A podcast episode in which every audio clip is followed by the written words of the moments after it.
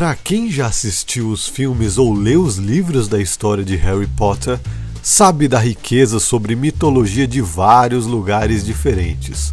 Claro que a maçonaria não é uma escola de bruxaria, mas em seus estudos também passa por diversos mitos bíblicos e por vezes alguns outros complementares, e isso acaba se cruzando várias vezes com algumas características dos filmes. Fala pessoal, beleza? Bem-vindos ao canal Mesopotâmia, e hoje eu vou falar sobre as características de Harry Potter que se relacionam com a maçonaria. Mas antes, não se esqueça de se inscrever no canal, dar um like no vídeo e ativar as notificações para receber vídeos novos toda semana, além de compartilhar com o máximo de pessoas. Antes de tudo, as histórias do mundo bruxo de Harry Potter não foram criadas com referências maçônicas, mas, assim como na maçonaria, tem histórias com sentidos filosóficos e psíquicos que se relacionam com narrativas mitológicas antigas e principalmente bíblicas, para dar sentido na história criada, como a famosa Jornada do Herói, que marca narrativas de vários filmes criados. Primeiro, começamos com a entrada em Hogwarts. Assim como na maçonaria, você só tem entrada por um convite de alguém que te conhece e sabe que você tem algo que corresponde com o lugar. No caso da escola, você precisa ser um bruxo para entrar. Na maçonaria, você precisa ter qualidades éticas e de conduta para ser membro. Mas sempre há uma margem de erro, tanto em Hogwarts, já que temos pessoas como Lord Voldemort, que não fez seu bom uso dos poderes, e na maçonaria, que há pessoas que se corrompem e acabam se afastando naturalmente, mais cedo ou mais tarde. Indo para o sistema hierárquico, temos o diretor e personagem de maior autoridade e sabedoria que é o professor Dumbledore, algo equivalente como grão-mestre da instituição. Agora, indo especificamente para alguns livros ou filmes. O primeiro, que fala sobre a Pedra Filosofal, um objeto poderoso capaz de fazer o Elixir da Vida, é um item que Voldemort está procurando para voltar ao seu corpo e conquistar suas ambições. Particularmente na maçonaria, temos pedras como utensílios de estudos por se tratar de construções. Metaforicamente, é dito que o maçom desbasta sua pedra bruta, significando que precisa se lapidar para se aperfeiçoar e se tornar uma pessoa melhor. Seguindo para a descoberta da Câmara Secreta do segundo livro ou filme, esse local foi criado por Salazar Slytherin, um dos fundadores das escolas de Hogwarts, onde somente um herdeiro dessa escola poderia achar e abrir o local. Apesar do motivo não ser muito bom, já que Salazar era defensor que somente bruxos de sangue puro deveriam estudar lá, há uma ponte possível de ser feita com a maçonaria. O local onde somente mestres maçons se reúnem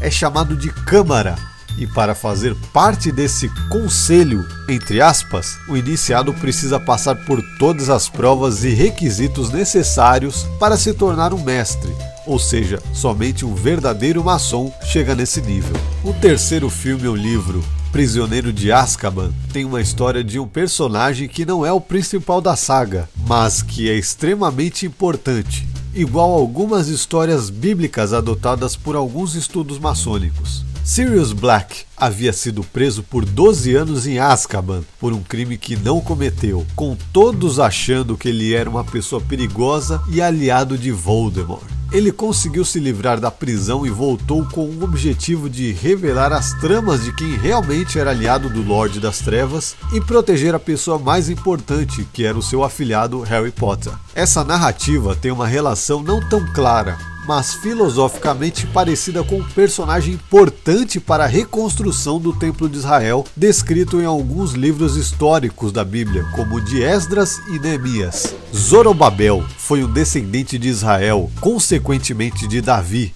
que viveu preso na Babilônia por conta da invasão que sua terra havia sofrido há séculos. Após a sua libertação da cadeia pelo imperador Ciro, que conquistou os territórios, ele levou consigo uma missão sagrada que era de reerguer a casa de Deus na terra, ou seja, reconstruir o Templo de Salomão. Ambos os personagens foram presos injustamente, mas conseguiram se libertar para terminar sua missão que havia sido adiada por muitos anos. Seguindo para o Cálice de Fogo, a história em si não é o que se compara à maçonaria, mas o símbolo da taça e alguns acontecimentos no decorrer do filme. O cálice nesse filme era o responsável por selecionar os alunos que iriam competir num torneio entre escolas de bruxaria de vários lugares. Acaba que Cedric, o representante de Hogwarts, entra em uma emboscada e é morto ao encontrar Voldemort junto com Harry Potter. O cálice, ou taça, é um símbolo muito importante e sagrado para os cristãos. Temos a lenda sobre o Santo Graal, que é o cálice que Jesus usou na última ceia e que colheram seu sangue, no qual os cavaleiros medievais e outros grupos buscavam incansavelmente. Por ser um recipiente que guarda um sangue sagrado, pode representar a vida, dar poderes por ter uma parte de um ser divino, mas em uma visão mais neutra, ela pode significar tanto a boa quanto a má sorte, é o recipiente que tem sangue, símbolo da vida, mas também da morte. É a bebida que pode ser doce ou amarga, e quem a recebe precisa ter consciência de fazer bom uso para não acabar dando azar, como foi com Cedric. A quinta parte da saga, intitulada A Ordem da Fênix, não tem muito o que falar para explicar a comparação. Assim como a maçonaria moderna é a criação de uma ordem fraternal, muitas vezes secreta, diante de ataques em alguns países para combater os vícios humanos e levar o aperfeiçoamento moral para a sociedade, a Ordem da Fênix é uma sociedade secreta criada para combater o mal e ambição figurada pelo Lorde das Trevas que abala a paz no mundo bruxo. O sexto filme ou livro precisa de uma compreensão mais reflexiva e psíquica pelos seus acontecimentos e a relação com vários mitos de histórias antigas.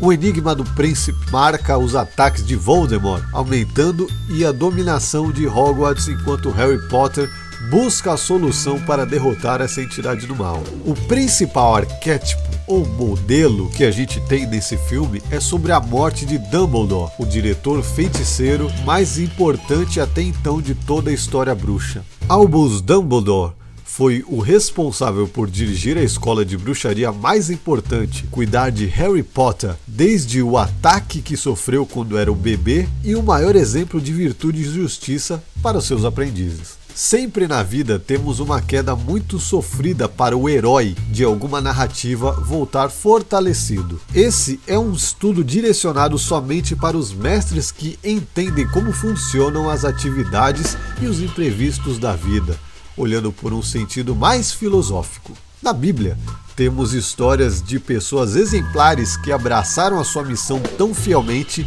que sofreram com a perda da própria vida. No primeiro livro de Reis, temos um personagem chamado Adoniran, ou muitas vezes traduzido apenas como Irã, o mesmo nome do rei da cidade de Tiro que foi o mestre dos construtores responsáveis por levantar o templo sagrado de Israel, dito ser também um cobrador de impostos, que foi morto por ambição de terceiros. Isso ocorreu até com o próprio templo, que sabemos que foi destruído na invasão de Nabucodonosor, expulsando e prendendo os israelitas que foram exilados na Babilônia posteriormente. A maior história se refere também a Jesus, que, ao pregar seus ensinamentos para um mundo melhor, incomodou poderosos que o condenaram à morte. Fora dos contos bíblicos, temos o filósofo Sócrates, que também foi condenado à morte por dar o dom da liberdade de questionamento para os jovens de Atenas.